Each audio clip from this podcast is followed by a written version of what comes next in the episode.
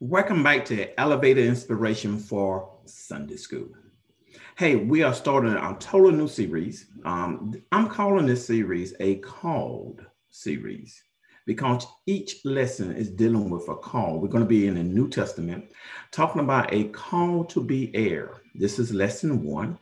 So let's get started. First of all, when we think about a heritage, we ask the question, Who am I? You know, because we want to actually focus on who my father, grandfather, great father, great grandfather, and on back in our lineage. So heritage connects people not only to the past for them to understand exactly who they are. So Matthew start off when his writing about Jesus' heritage. And then we're going to look at Hebrew and focus on how the heritage of Jesus is explained um, to the in in book of Hebrew um, to the right, and we'll talk about that a little bit later. So we we're going to be looking at two different writers today. All right, so Matthew writes his gospel as he focused on the current society. So look at it. Um, realize that when Jesus was here, uh, Herod had actually built the temple. So he has rebuilt the temple that Solomon had built uh, that was torn down by Nebuchadnezzar.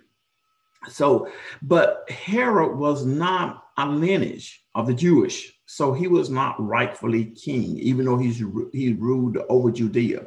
So Matthew wrote against this background. And look how Matthew starts out. He starts out by saying, This is the family tree of Jesus. David's son, Abraham's son. So he links it back.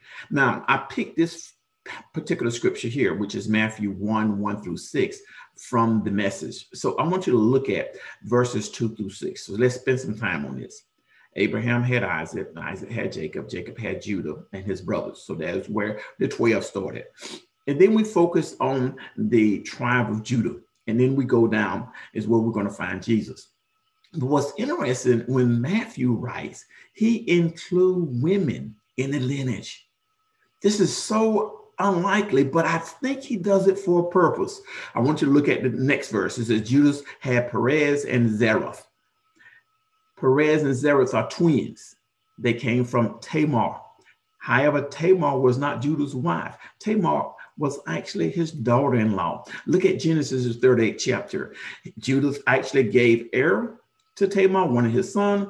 He did evil in the sight of God, and God killed him. He told Anan, which is his second son, to go down to Tamar, um, take up the uh, your brother's lineage, have a child by her, so we can keep the brother lineage alive.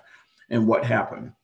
Onan actually, the scripture said he spilled his seed and that displeased God, and God killed him. So Judas said, Wait a minute now, my two sons are dead because of Tamar. However, he, he promised Tamar his third son, but he was not old enough. And when Tamar realized he was not going to give him his third son, what does Tamar do? She dressed up like a harlot, um, and she actually um, have a relationship with Judah, and she bore these two kids here. They're actually twins. Okay, Perez and Zerah. Now, that's a really interesting story. I wish I had time to go more in detail with it, but go to Genesis' 38th chapter. And then Perez had her her Hezron. Hezron had Aram. Aram had Amminadab, and Amminadab had Nahshon, and Nahshon had Salmon, and Salmon had Boaz. Oh, oh, here we go again, another female. Boaz' mother was Rahab. You know who Rahab is? Yes, Rahab the harlot. We actually see her in um in the book of Joshua. In that book, Rahab hired the two spies. When they come into the city, she protects them. And look what happens. She actually is in the lineage of Christ. Boaz had Obed and Obed's mother was actually Ruth, a Moabite. So we have individuals in the Jewish lineage that are not actually Jews.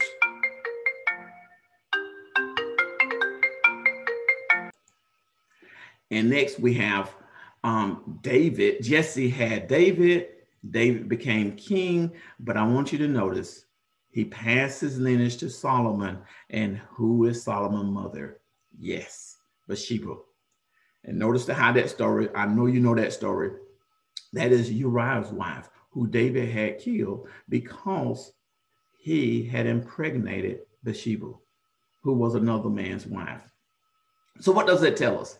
It tells us that Matthew intentionally added individuals into Jesus' lineage, let you know that there's no one left out of his lineage from a standpoint that when Christ came, he is a king of all, not just of the Jews, but of all, because everyone seemed like had a part, no matter how sinful your life is, you can go to him for salvation.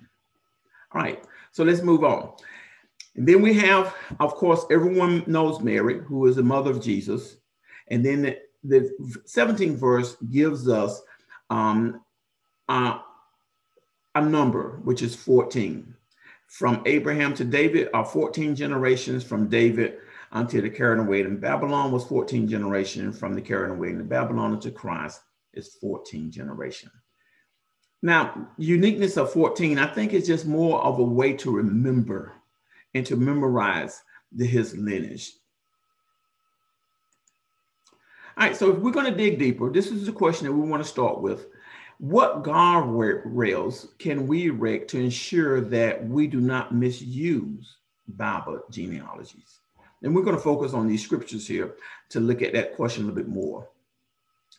And then, what scripture memorization techniques do you find most helpful personally? And we'll look at those scriptures. All right.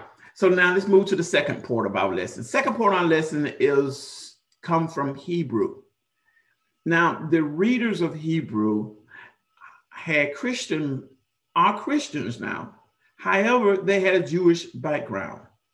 They believed in the Pentateuch, the law of Moses, and they also had the prophets. If you remember, go way back when Jesus was on earth at the transfiguration, we took Peter, James, and John with him. And at the transfiguration, who appeared? There was Moses that represented the law, and as Elijah that represented the prophets. And that we noticed that they wanted to build two. Peter wanted to build two tabernacles. And actually, there was a voice from heaven said, No, um, hear my son. That is a key portion here in the scripture to understand this, because if you look at this, it says, is one of the things that they question is, is Jesus as strong as angels? Because if you remember in the Old Testament, angels appeared oftentimes to help men. Um, they appear to Abraham. They appear to um, uh, Jacob. Um, so angels were throughout the scriptures. But for Jesus, what the writer of Hebrew is saying is that, yes, he is stronger. He is powerful enough to save. All right, so let's look at the scripture. Here we go. God, who at some dry times in divers manners spake in time past unto the fathers by the prophet, has in the last days spoken unto us by his son. Notice I highlighted his son whom he hath appointed heir of all things, whom he also have made the worlds. So we're saying that Jesus actually made the world. So what that is telling me is that Jesus is God. And then notice the next verse, who being brightness of his glory, the express image of his person, upholding all things by the word of his power, when he had made himself purge our sin. So here we have God comes incarnated in the flesh because only a perfect individual, a perfect being can pur- purge our sin. And once he purged our sin, notice where he is. He sat down on the right hand of the majesty on high. And then verse 4 unfolds. He being so much better than the angels, he hath by inheritance obtained an excellent name than they. And then the writer of Hebrews states, which of the angels has God said, Thou art my son, this day have I begotten thee again. I will be to him a father, and he shall be to me a son. That is showing the equalness of God the Father, God the Son. There is no second level, there's totally equalness because not only that, the Son actually made the worlds. Notice how John starts out. In the beginning was the Word, and the Word was with God. Notice that he was there from the beginning, and he came down here on earth to be with us and to save us from our sins. Okay, so the question is how will you respond to a fellow Christian who believes that Hebrew 1, 1, and 2, along with the passages such as in Colossians 2 and 14, implies that the Old Testament can be disregarded? Hmm. We're going to discuss that on Sunday. And then this next question I want you to think about how can this text help, text help you guard yourself against mistaken beliefs about angels? Then we can dig a little bit deeper by looking at Second Corinthians 11 14 and Colossians 2 18 to add to that question.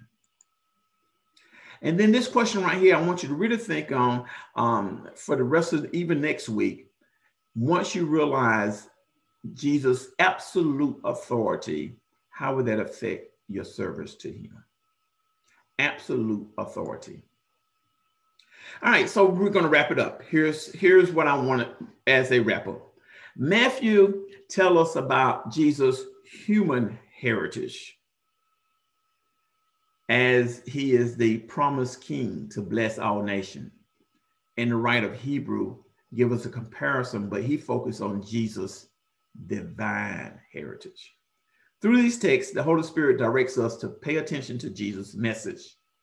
He is God's son, greater than angels or prophets. He is also God himself. Hey, just something we're going to look at it. We're going to rate how often you acknowledge your spiritual heritage in Jesus. Do you do it rarely or do you do it daily? And in what ways can you acknowledge your spiritual heritage more often? Hey, Jesus' words last. Okay. Hey, I appreciate you all joining me. Our thought to remember is our future is in Jesus Christ, the Son of God. We got our Zoom session. It's going to be tomorrow at 6 p.m. Central Standard Time. There's the meeting ID and the passcode. Remember the question now how will Jesus' absolute authority affect your service to Him? Hey, you all appreciate it. See you in Sunday school.